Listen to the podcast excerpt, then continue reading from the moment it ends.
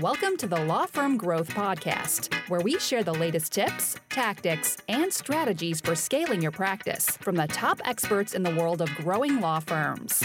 Are you ready to take your practice to the next level? Let's get started.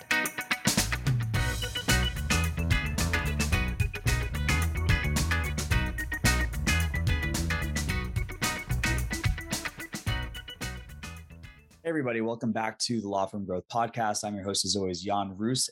I'm here with Andre Brisson, who's the uh, founder of Tactical Breakthroughs, and he is doing some really, really interesting stuff around ADHD and mental stuff that affects a ton of entrepreneurs, ton of lawyers. Really, really excited to dig into this because if you have a brain, and you're listening to this episode, and I hope you do, there's chances are that something that we're going to talk about is going to affect you. So thank you so much for coming on the podcast, Andre. Well, I appreciate the opportunity, Jan. Um, like, and the thing is, for me, I concentrate on the high achieving entrepreneur. And I'm I got a feeling the majority of your listeners are high achieving lawyers. And I think that puts us in a different category also with ADHD and even the entrepreneurial world. So I'm really looking forward to this. All right. Awesome, man. So really excited to get into it. But I always kind of like to ask this question like, you know, why did you focus on this? What got you into focusing on helping out high achieving entrepreneurs with the ADHD stuff? Well, four years ago, after during a life tempest, that was a big, massive, perfect storm between life complications, business complication, bad partnership with my engineering company.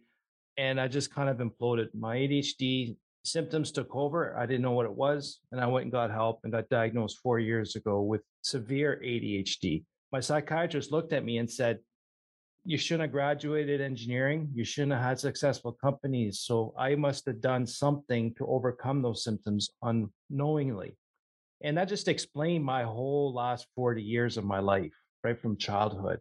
And then, you know, I got a very successful engineering company. Actually, the most most of the stuff I concentrate on are working with other lawyers for uh, construction site accidents or problems then I start to look and see there was nothing out there for the high achieving ADHD entrepreneur. If everyone goes out there and, learns about ADHD, they're unmotivated. They have a hard time doing things. They can't set goals and achieve them. But I was looking at myself when I do that stuff. So what's different? And I looked into more, did a lot of research because I'm a researcher, being a you know a very analytical engineer. I need a lot of data, a lot of information. I looked into it, and there wasn't a lot of research or a lot of information for the high achieving ADHD entrepreneur. We set goals, we're high achieving, we want to keep going. And that just has a, its own sense of complications. And I wanted to really share that with people because I'm a simplifier. I can take all this complex information, simplify it, and have people work in their strengths, identify their strengths, and just get to the chase of what they love to do best. And uh, and then people can grow and uh, start enjoying work again. Okay, that's awesome. And one of the things that you brought up, and this is kind of an interesting concept because, like, I feel like the picture of ADHD that's painted in society is, you know, it's like some, some kid who can't stay off of his phone. But I feel like the diagnosis itself has become like a lot more common in the last, I don't know, maybe like 10 or 15 years. But, you know, there's probably a lot of people that are walking around that don't have a diagnosis. Just to kind of confirm on the story, that was pretty much your situation, right? Yeah. For one, like, there's a lot of out, like, for a long this time, they believe that kids grew out of it Mm-hmm. They grew out of ADHD, but that was not true. They, there's research out there saying about 90% of adults do not grow out of it. They actually get more complications um, because now they've got to adult themselves mm-hmm. or the stress, not the stress, but just the workload of being a parent, you know, especially with the cust, like being your own boss in your own company. It just, it amplifies or it, it snowballs with time. So like for me, and that was exactly the case. Like because I was smart and I did well in school, therefore you don't have ADHD. I still mm. get that to this day. Because you are successful, there's no way you have ADHD. And for some people, that is true. But for a lot of us high achievers, that is not true. We have a lot of struggles. We work actually harder to stay more organized, more focused on stuff we don't like to do. And we watch everyone else going, hey, they can do it very easily. What's wrong with me? And you know, that's why we become workaholics because like I know for me for the longest time, I spend four hours a day just organizing and making sure I was on top of projects and I had everything in order so I didn't lose it. Right. Yeah. Then I still had an eight hour day to be productive. Mm. And no one saw that. Yeah, and it's interesting too because it's like I've also heard the perspective that some people say, you know, when it comes to entrepreneurship or any kind of situation like that, like there's there's kind of a, a shade of that with other people, and I'm sure that shade is is darker for some than others. But I mean, ADHD is definitely a spectrum. Either you have mild, mild symptoms, or severe, like me. So, like for me, it impacts my daily life and routine every day. Mm-hmm. While some, it could be circumstantial, it could just be very, very light. But for me, it's every day and it ranges. And each of the symptoms are on its own spectrum on the individual person. Yeah. So, like they say, if you met one person with ADHD, you met one person with that ADHD. Yeah. Everyone's different and unique. That's interesting. So, if anyone's kind of in this situation where this might be resonating with them, like what are some common tells about whether some this is like you know something that's happening on a day to day basis that might want somebody might want to take that as a hint to look deeper into this. Well, for like the one thing is if you if you if it clicks to you what I say, you get it. Either mm-hmm. you kind of go, hey, I'm not too sure, I gotta think about it, or you just get it. So, like for me, if you have to focus to focus, then you might have ADHD. Mm-hmm. Because mm-hmm. ADHD is we can really if we're like ADHD pretty much is the nervous system. It's a, your brain is wired differently. So if it's not for us, for the brain to be engaged, it has to be interesting, challenging, novel, and urgent. If you don't have those, it's very hard to get engaged. Right. So that's why a lot of us will just say, well, procrastinate, procrastinate, because we want that urgency of last minute do last minute pressure to get the project done quicker, because then our it's you know it fires up my brain with the dopamine. Like it's almost mm. a chemical imbalance. So for me to get that dopamine kick to get engaged and, and finish stuff quickly, I'll wait to the last minute. Or for me, it's, you know, when the lawyer approaches me and says, We got a case here, we'd like to have your expertise.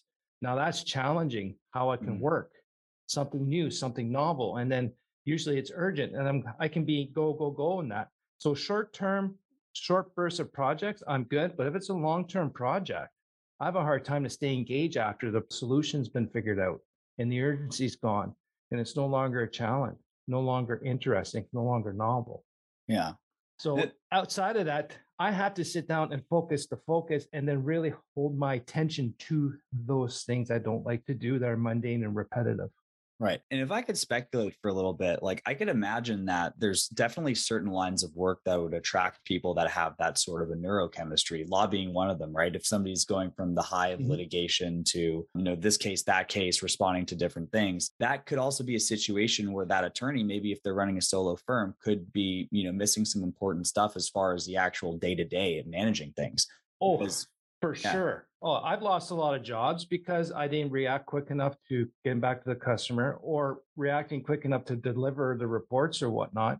But to go back in your scenario, like attorneys that are in criminal court or do a lot of court work, hmm. most of them I guarantee are ADHD because that's urgent, it's interesting, it's fast paced, it's quick, quick, quick. Right? Yeah. Things are being fired at you. You're always got to see, listen, pay attention. How can we figure out the next step or anticipate. So a lot of them prefer that. But once they go back to the office and then they have to write out the reports and and uh, reports are I apologize, I don't know your lawyer speak, but not citations. That's those are police, but you know what I mean. Like whatever yeah. documents you guys submit to the court, that's a painful process, and mm-hmm. probably they'll delay and delay. And and that was one of the things for me is I realized is I realized I really like the getting, but not the doing. So to do the mundane paperwork afterwards or the mundane, even the same type of case or the same type of problem come across my desk, I'd be bored and I would just push it away and something else came about. And then all of a sudden everything else seems more interesting than what I need to do because then my attention can't stay focused on what actually is important for someone else. Mm-hmm. And there's the other key. If it's important for someone else, our brain has a hard time deciphering that that's an important thing we must do.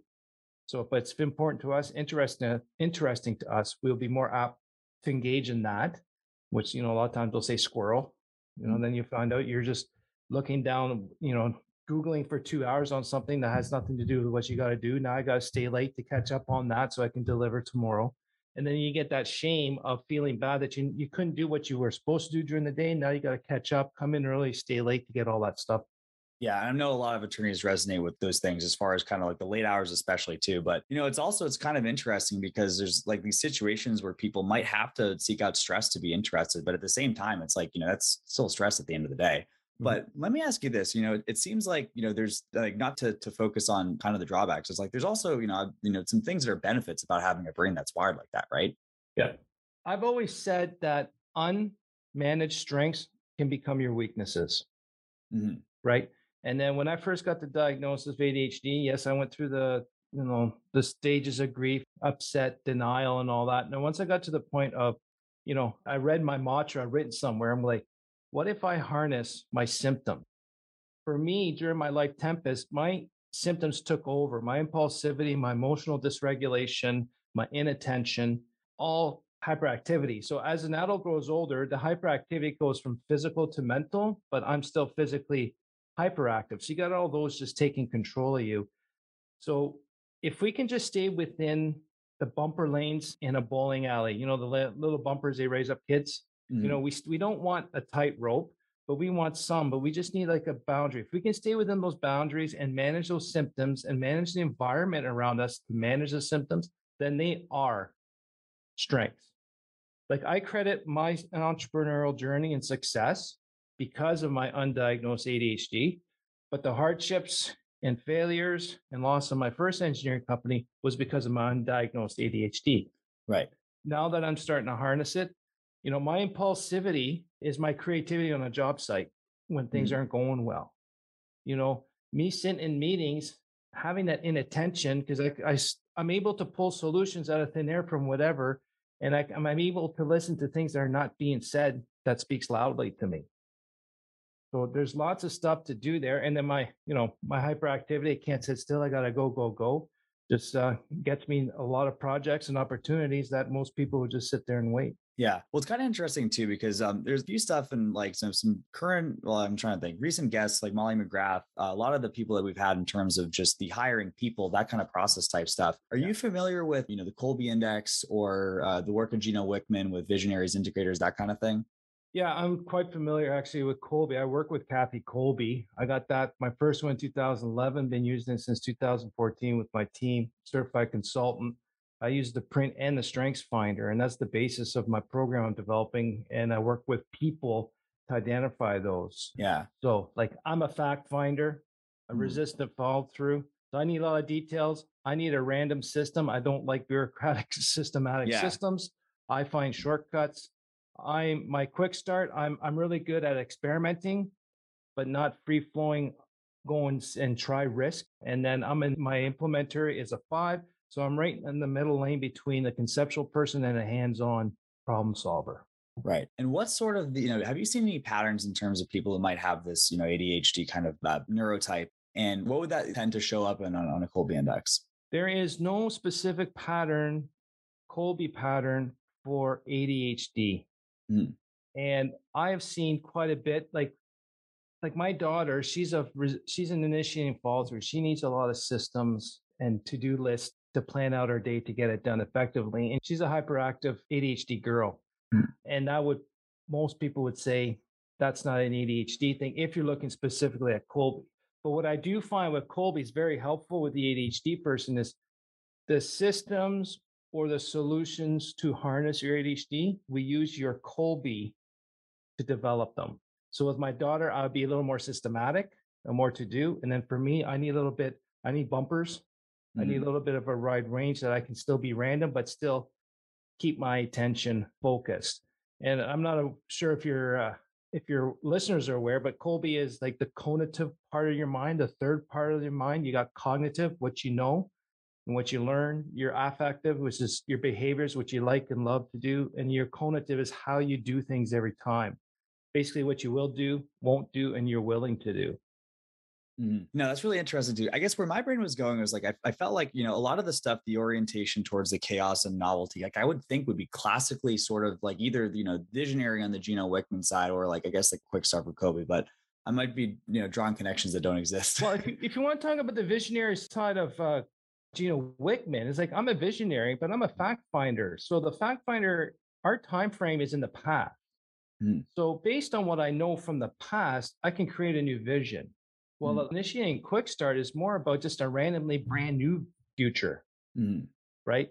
So it's all in varying degrees. Like I, I argue with Kathy and Kolbe for a long time. Like I know a lot of engineering people entrepreneurs who have their own businesses. I know a lot of accountants who have their own businesses. I know quite a few actually lawyers that have their own business, and they're all fact finder follow throughs, but they're successful entrepreneurs. They all had a vision. It's just the way they go to it is different than quick start resistant follow through would do. Gotcha. And it's interesting too, because this is something that came up in the last time we ended up having Kolbe coming up on the podcast too, because it's like it's almost like a lot of the the attorneys that end up making it, it's either they're not the yeah you know the classic steve jobs visionary because you know just in terms of the due diligence that you have to do in the course yeah. of your job you probably wouldn't be really good at the first step that we get you to the second step but let's talk about that for a little bit though so as far as the situation goes you know we will say if we have the situation and we have talked a couple times too about these systems and stuff too which i know is super key to your practice and something i'm very very interested in but you know, given that we have these situations when people might have certain strengths or weaknesses uh, depending on how ADHD they are, how does somebody start to build the systems around them to be able to really you know minimize those weaknesses and, and leverage those strengths? Well, the first thing you got to do is just understand how the ADHD brain works, how it works differently from everyone else. Like I read all the self-help books probably that was out there in the last 20 years and found none of them worked for me. At the time, I didn't know my brain was different. So I still recommend people to read them, but just pull one thing from it and see if it'll work for you. And then with my research, to me, ADHD is also an executive dysfunction disorder. So executive functioning is how you plan, set goals, strategize, and prioritize work. So, and then working memory is part of that, which is, you know, everyone, the neurotypicals, they can hold seven to 10 pieces of information in their head and they can remember it at any time. That's why phone numbers are seven numbers, seven to 10 numbers. Interesting. Yeah. And, but the ADHD brain, that working memory is actually could be down to three or four. So if you give me a fifth piece of information, just picture a shelf here. I got four pieces of information, but that's all the shelf can hold. And you put a fifth one, is you push the four, fiber up there, then that last one falls and it's gone out of my mind. Mm-hmm. So, and then now I get accused of forgetting and not listening. Well, not really, because my brain doesn't. That's why I got a logbook. Everything is written down so I can remember later. And then, and there's an, another ADHD thing. What was the question again? how can we start to build systems to really systems, yeah. right? So it's an executive function, and it's also a time blindness disorder. So the ADHD brain is now or not now. Mm. So planning in the future or looking at something in the future, like saving money. If I'm going to save money so I can have a lot more down the road, too far away. So what we end up doing is like, okay, I got two weeks to do this work. Then I won't start. I won't start. I will start now. It's two days. Mm. Now it's due. It's now. So once I got those two pieces of information in my head, now, I recommend we, we start working on the executive function. What is your executive functioning deficit? And how can we fix those?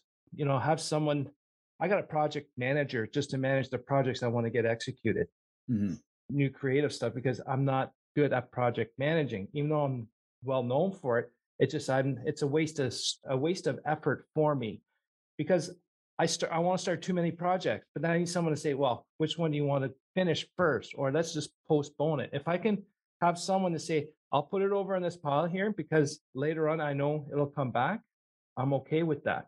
Or I'm going to try to juggle all these projects and uh, just getting control of time and making time visible, making mm. it visible. So colors on a calendar. I got whiteboards all over my office with stuff that's due or things I'm planning to do. So it's all visible. If it's out of sight, it's out of mind, and I will forget about it unless I keep rolling it in my head.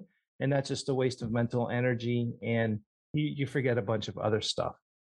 And then from there, just get your your strengths, identify your strengths, and then hire your weaknesses. If you're not good at scheduling, get someone to do it, a VA or an assistant, or even I got some of my engineering guys now. They just schedule all the meetings that I want to meet with them about strength building or whatever else. I put it on them to make sure it's in my calendar. They'll get it done. Yeah, that's awesome. I mean, it definitely requires like an honest inventory of what people are good and bad at. And I feel like a lot of people are in denial. oh, yeah. It's hard work. It's you have to be truly honest, get the ego out. And that's what I call the mirror test. If you got to stare your, if you, I remember when I first started my, my first engineering company, I did the mirror test. There was some stuff I did not like about myself, behaviors, reactions. And I stared at myself in the eye saying, I don't like this about you. And then try to hold your your gaze, look into your own eyes. And if you can hold your gaze and say these hard things, then you got some truth. But if you can't hold your gaze, then there's something you're hiding from. Interesting. So what I ended up doing unknowingly was I identified all these things. And what I did is I worked backwards to the start, the trigger, or the initiating event that would cause me to get to that place I didn't want to be. So I created early warning systems. And then the biggest thing with ADHD I discovered over the last few years is your environment. Your environment affects you tremendously. Mm-hmm. So if there's a lot of distractions around, you will be distracted. I got, I just called myself a, built myself a little ADHD proof room where all I have is my desk, whiteboards. I don't have clutter. Everything that's on my desk is all I need to work on right now. Everything else is outside of the wall, so I can't see it.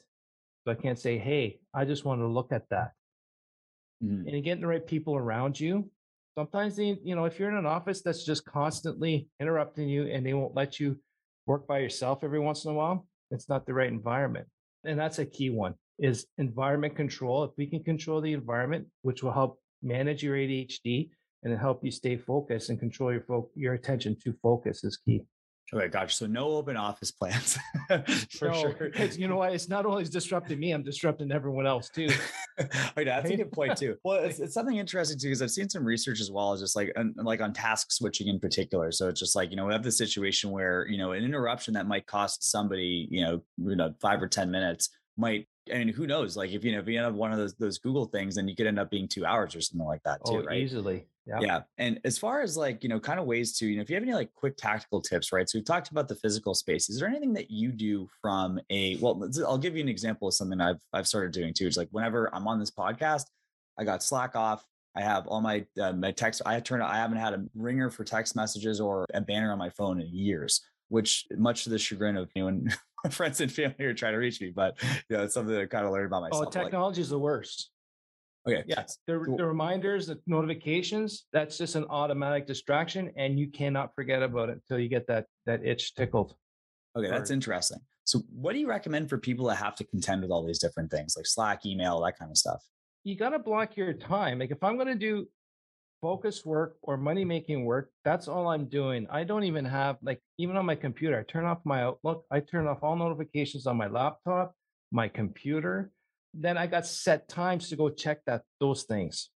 Mm-hmm. And I got I fell off the wagon. COVID made me fall off the wagon, but I'm gonna go back to I only check my emails at 10 a.m. and 3 p.m.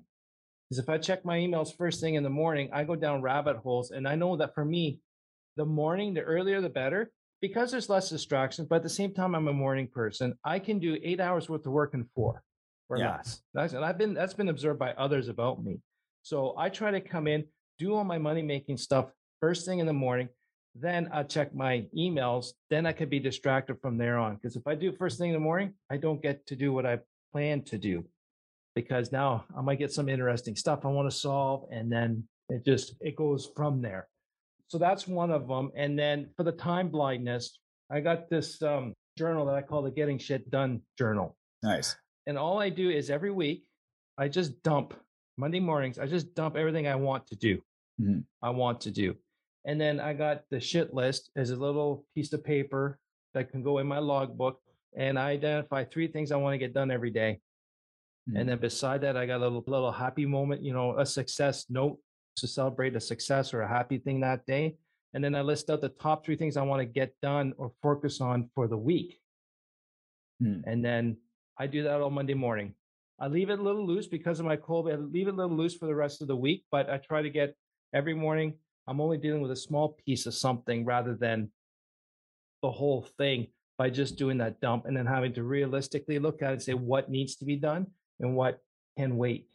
Yeah. And you know, going back to the whole working memory type thing, that's probably absolutely like the only way that you can do stuff. But I was gonna say too, like, I mean, it sounds like some of these habits are generally good for anyone, right? Like, I don't think anyone performs better when they're distracted, but like, what do you feel about the crossover between that and people who would be like a little bit you know, lighter on the spectrum or neurotypical? I honestly, I didn't realize this, but my first company, I actually ADHD, I made it an ADHD safe company by creating standard operating procedures. I did it also that I can receive information in a certain way and that all the projects would be done in the same steps, the same way every time, or every, you know, how we submit expenses, just so that it's all the routine. Routine is better for my brain mm-hmm. than just winging it. As much as I love to wing it, but for the stuff I don't really enjoy doing or that's mundane, repetitive, routines are best. So the more we can make it an ADHD safe environment, everyone wins. Yeah. So I think because it, it simplifies things, it makes it more efficient and just takes out a lot of noise and, and useless crap that that's not necessary to be there. And I know there's a lot of people out there that think they love, they should always be dealing with mistakes of others or these chaotic things. But in the mm. end, those are nice to do every once in a while, but constantly all the time. No, the ship can run smooth, everyone can work their 40 hours, everyone can go home stressed less and have a good weekend and rejuvenate and come back for another good week. Yeah. Well, it's kind of interesting because it's like, it's almost like, you know, somebody who has a, a, heavy amount of ADHD is almost like the canary in the coal mine. Like if it's something that will set that person off, then there's probably some you know less perceptible amount of cognitive friction that might be throwing everyone else off in the the office as well and it's something i just kind of think about as well too it's like from the marketing perspective we're always trying to make things as simple as possible the lightest yeah. uh, you know most simple language like that kind of stuff too but you know it's it's really design of how everything you know works in your business so super insightful and as well, the, the thing is too just with that analogy you about the canary and you said about setting off the entrepreneur and that's a valid mm. point because our brain does not have a filter you know, everyone tells you, Andre, you're funny, you know, you can be dangerous sometimes because you don't have a filter. You just say what you want to say. And I said, well, it's true because my prefrontal cortex, that's where if your brain has a thought, has something, your prefrontal cortex stops and goes, hey, let's check this in. Should you react overly? Is it a threat or whatnot? Then you react. But in the ADHD brain, a lot of times if you're surprised or blindsided, your amygdala, your primitive brain, sees it as an attack. So you either fight flight, or freeze. And mm-hmm. since you don't have a filter to stop and check the threat level, you react immediately and it's intense. Our emotions are about a thousand times more sensitive and intense than everyone else. So mm-hmm. that comes out immediately impulsively, a big reaction, and everyone goes like, holy crap, what happened there? And then you know what? Then it's done. For us, mm. it's done. But the reaction was there in the outburst. So that's what a lot of times that's it's misunderstood as the too emotional or rude or hard hard nosed but it's those impulsive emotions that burst out that we got to slow we got to work on slowing down and by controlling your environment and reducing those situations helps it a lot yeah no that's super interesting and kind of on the note of how you sort of relate to the other people in the workplace too how open are you about your tendencies like since you've kind of had this discovery about yourself and how open would you recommend other people do it i own my own companies so if you don't like it, find somewhere else. exactly.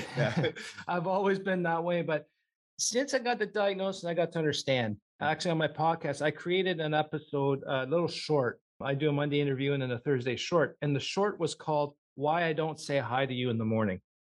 yeah. So I got guys that come in and they say, Hey, how are you doing? How are you doing? And if I'm in the hyper focus and I'm really into it, if I know if I say, Hi, Jerry, how are you today? I'm lost. I can't get back into my hyper focus. So I actually tune it out and I'll, sometimes I won't even hear them because I'm so into it. But I know if I say hi, I'm going to lose my my focus. So now they know if I'm ignoring them, I'm not being rude. It's just I'm in my hyper focus. Mm-hmm. And then I also tell them when you ask me or tell me something, ignore my first facial reaction or the first set of words that come out of my mouth has yeah. nothing to do with you. It's just my brain reacting, my brain not slowing it down. And then I have two seconds, then I everything goes in check, and then we solve the problem. So I'm really open with that kind of stuff. And you know, I don't, you know, like I just did to you, right? Just forgot the question. What was it? Yeah. Keep me on track if you could. That's a good yeah. one. Yeah. And it's not, and it's, I'm being honest with people and I'm not ashamed about it. It's just, I'm wired differently. I do things differently. And I got validated because I knew my whole life I was not doing things the same way. I wasn't solving solutions the same way. I didn't see the world the same way. But I was told that that's not the right way and something's wrong with you. But now I know this is how it is. And you know what? I'm successful because of those traits. So let's just, my big thing is raising ADHD awareness, especially with entrepreneurs, to talk about it and to have the conversation and not be ashamed of it because there's a lot of negative connotations since we are raised as from since we're kids. There's still people thinking it's a bad thing. It's getting better, but there's still a lot of work to do. And the more open we are, like I've been looking like a fool my whole life. So why let's just add on this one, right? I don't care about talking about it. You can laugh at me all you want. I'm comfortable. Yeah, yeah. And um, okay, so I want to also bring something up too, and this is sort of um been on the back of my mind, but how do you feel about like medication for this kind of thing? Is that something? And I know there's a lot of pros and cons to these sort of things. Medication at the time of my life tempest was beneficial because it slowed me down so I can work on a, on a bunch of other things. That I went through a lot of therapy. I'm still going through therapy right now, dialectical behavioral therapy.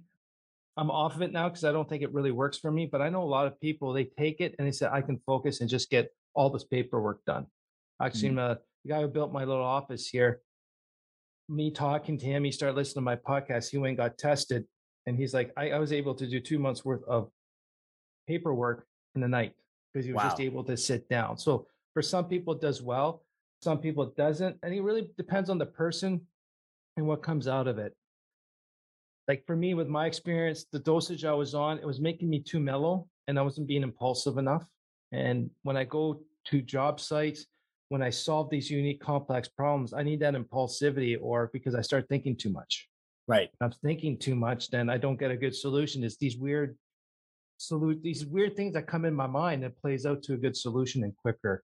So it's very it's a personal thing what you want to do. I recommend everyone to at least try it, especially if they're if you're going through a hard time in life, like I mm-hmm. was, mm-hmm. to try and see what happens. And it's not it's not just like, yeah, like you're seven feet tall or you're four feet tall you're whatever and you're going to be this dosage this no it's it's all trial and error so you, i went through about seven different types mm-hmm. before we start getting something working but it takes patience and the key is to find a professional that has understanding and experience with adult adhd mm-hmm. we still have a lot of doctors out there even my general practitioner still doesn't truly believe that adhd is in adults but he trusts the psychiatrist who diagnosed me. There's not enough out there in adult ADHD to say, I can diagnose you.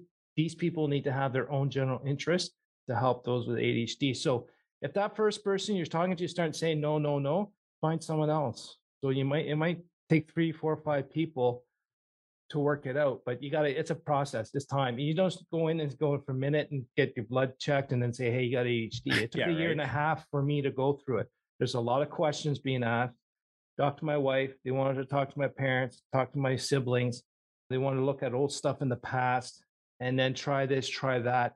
And it's a process. And everyone's different. You got inattentive ADHD and you got hyperactive ADHD. So the inattentive type, hyperactive, self-explanatory. It's that kid bouncing off the walls, or someone like for me, I fidget all the time. Like right now, I got a little little SpongeBob here. I'm squeezing. Mm-hmm. It helps me focus and be distracted enough to focus. Then the inattentive type is those are the people that are just they're always stuck in their mind, like always stuck in the clouds or, or on the moon if you're French. Yeah. Right. And it's just like constant daydreaming, and then they lose. They're more apt to lose focus and attention, and just like my youngest, she was one night she was crying. She said, "I just I know I get distracted, and I don't know why." Mm-hmm. right? That's the inattentive type. Yeah. And as far as kind of the testing related to this too, I know you mentioned going through this. Is there any sort of standard on how these things are conducted? You know, obviously, yeah, it's not like throwing on the cuff the, the blood pressure test, but what is the standard as far as diagnosis for for knowing that you have it, the clinical perspective? See, that's a bit of the challenge because mm-hmm. um, the DSM, the diagnostic something, forget, forget the acronym, but uh, statistical model. That's how the psychiatrists that's the Bible for psychiatrists again across the world. So in ADHD, the symptoms listing there is for kids only. Interesting. So for kids only. So there's really, according to the Bible, there is no adult ADHD. So a lot of these professionals will take it. There's actually some wording saying for the kids, I think you need seven of the nine, but for adults, it could be six of the nine symptoms mm-hmm. and these the different system classifications. So there's that part that they can use as reference, as guidance. Every facility I've been at, they all got their own same type of questionnaire to give you a scale of what things are affecting you. And they're all pretty much the same. So different ones. I did about six or seven with my psychiatrist. And then a lot of it's just talking back and forth and reading books. My psychiatrist asked me to read two books. And then we sat down and says, What'd you think about it? And I'm like, That's like 500 pages of me. Yeah. Right. Uh, and I even read it to disprove it was ADHD. Like mm-hmm. I didn't believe it was ADHD because it was too simple of a, like, made too much sense. It was too simple to explain my last 40 years. So it's a lot of talking patience. And then having my spouse involved throughout the process was very beneficial because I don't see what they see. Mm-hmm. So when I was on medication, I didn't really see a difference. I didn't feel a difference. But my wife said, "Oh wow, you were so different." Right? So it's it's a lot of that. And that takes a lot of vulnerability and honesty to say, "Hey, I, I need other people's help. I need to ask my spouse if I'm doing better or not." And then in the end too, it's ADHD is the only mental health disorder that's diagnosed because it affects other people. It's disruptive to other people. Your, you know, no filter, your impulsivity, your disruption in class, your disruption in the office, depression, anxiety. It's all about you. It, it affects me and it affects my day. But ADHD is all about how it affects others. So, having that said, and a lot of the treatments over the past many years, even today, depending who you are, it's all about how to make you normal, how to fit in. So some of the medication can make you fit in because it slows you down, focuses. I think for students is very beneficial so you can get through a class day and do your work. I think that's beneficial. And then a lot of the like and treatments, medication, education, and systems and routines, and then some therapies on how to interact and stuff, but to follow however it should be for other people. The biggest thing I learned from my psychiatrist, he actually looked at us as he goes, It's not Andre here that changes the whole family has to change. We've got to come to a compromise. So the mm-hmm. spouse has to, like my wife, when she started to learn about it, she started to see that some of the stuff she did actually triggered me unintentionally.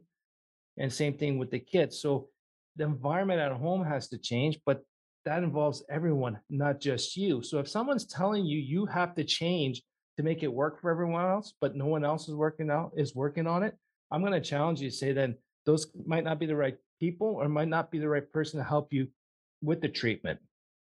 Interesting. Now, as far as like the systems and procedures too, so like you have been running a coaching practice for this. I'm super interested in this. So, you know, if somebody's working with you, what does that deployment usually look like? In what way? Like, yeah, where do you start? Like, you know, like what are you client? looking to build out first? Yeah, yeah. What is yeah, that? Yeah, okay. Yeah, like for me, what I do is uh, I start with the the module called uh, You and ADHD, and this is just to understand how the brain works and mm-hmm. and I bring from the side of the high functioning entrepreneur. How does your brain work? Time blindness, executive functioning. We list out everything that's challenging or frustrating. We identify like what tools you you should have to to make time visible and really get down to that initiating event or trigger that triggers these symptoms to go out of control. So if we can get those identified, then we work on setting up boundaries and barriers and non-acceptables, and those are communicated out. And then we write a little game plan on how you work best. And then after that, we'll work on how to structure your environment so we can harness your ADHD strengths so they won't become symptoms. So we we work a little more and identify in each symptom areas where it works best for you or it doesn't, and how we can modify the environment to keep you in that lane at all times. And then after that, we work on the non ADHD strengths, which is the Kolbe, the print, and the strengths finder as part of it. And then we just deep dive into what you should be doing at all times and only. So, what's your superpower? What's the one thing people rely on you the most all the time? And that's all you should be doing. And then everything else is hired out. Yeah, that's fantastic. And it's interesting too, because it does mirror some of the stuff that, you know, we've been looking at as far as the, the research that I've been looking into. But, you know that's the thing people got to stay in their lanes at the end of the day and it's yeah. like everyone has their strengths and to be able to contribute that in the fullest capacity is what is going to be probably more comfortable for your life day to day but oh. also what's better for the company like why are you doing bookkeeping yeah when you are there to, like my my unique ability is devouring complex information simplifying it for everyone and have people work in their strength and resolve complex solution problems Mm-hmm. I can see stuff. That's all I'm doing right now. And if the projects, if I'm involved in a project, I make it go right and left so many times because I come up with new ideas to go in a different direction. And that messes up my guys because they had a plan. Now I disrupted it. So I'm out of projects. I mm-hmm. come up with a solution. They come up with a plan. When they can't move forward anymore, or it comes, the solution is not working and they need to come up with something completely off the wall, that's when they knock on my door. That's when I come that's when I go to job sites when the job when it's a unique thing and I stay in my lane and I create content and I've now I'm starting to dump all the stuff that I'm I've thought about, I've experienced and just my way of thinking to solve unique stuff. I'm laying it out and they prefer it that. They're okay me sitting there doing nothing. Now it's yeah. me that has to decide or get comfortable with me not doing anything because I've been doing it for so much all the time and everything for 20 years because I believe I had to do it all so I can be successful. Mm, and it's interesting too, because, you know, at the end of the day, too, it's like, you know, there is the diagnosis, but there are so many positive aspects to it. Just like, you know, to go to the complete opposite example, you know, there's people whose focus is what they're, you know, that's what people, or they're, they're steady as a rock. Like you get the mm-hmm. bookkeeper, mm-hmm. you can throw anything at and they'll figure yeah. it out and get to the deadline. You need that person doing their thing as well, too. So it's, you know, it kind of goes back to this whole thing, just like everyone sort of, almost like the like Adam Smith Wealth of Nations approach to like how to run your business, right? Like right. who does the best, keep them in that yeah. lane. It's kind of good to go. Yeah, um, and then with and with my team, and that's all I do is just like we I try to identify their weaknesses. Mm-hmm. And it's not to make fun of them or to ridicule them, it's to see what I don't want them to do. Yeah. Right. Like I got a guy here who loves Excel. I can give him complex, I could come up with this an idea that needs complex calculations. And if I got to do it, it's going to be months before I even try to get to it. This guy, next day, he's done. He just loves it. Yeah. Right. So that's perfect. Two pieces, you know, it works great. So if you can get your team to identify what they don't like to do, and then you can try to figure a way where people can swap tasks or just hire someone else that enjoys it, or even repositioning someone into something that they're well. Like I got another guy, he's a real computer with, great engineer, but a computer with. So I'm going to make him our IT guy. Yeah. Right.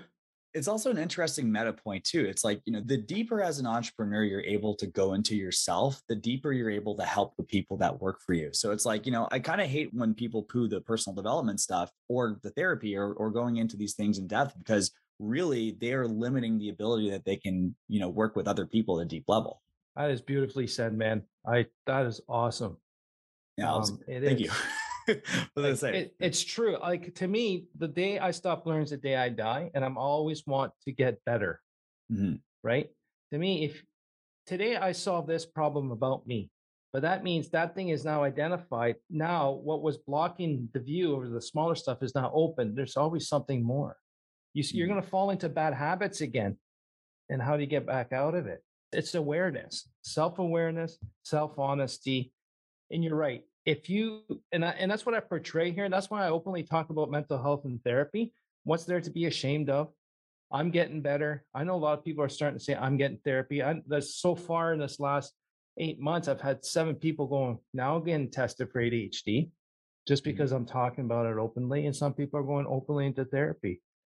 So I know if you have that attitude, like you said, Yan, people see that and they're going to want to per- personify. I don't even know that's the right word, but they'll try to do it themselves. And if you got the right people around you, they're going to want that because they want it for themselves too, but they need the leadership.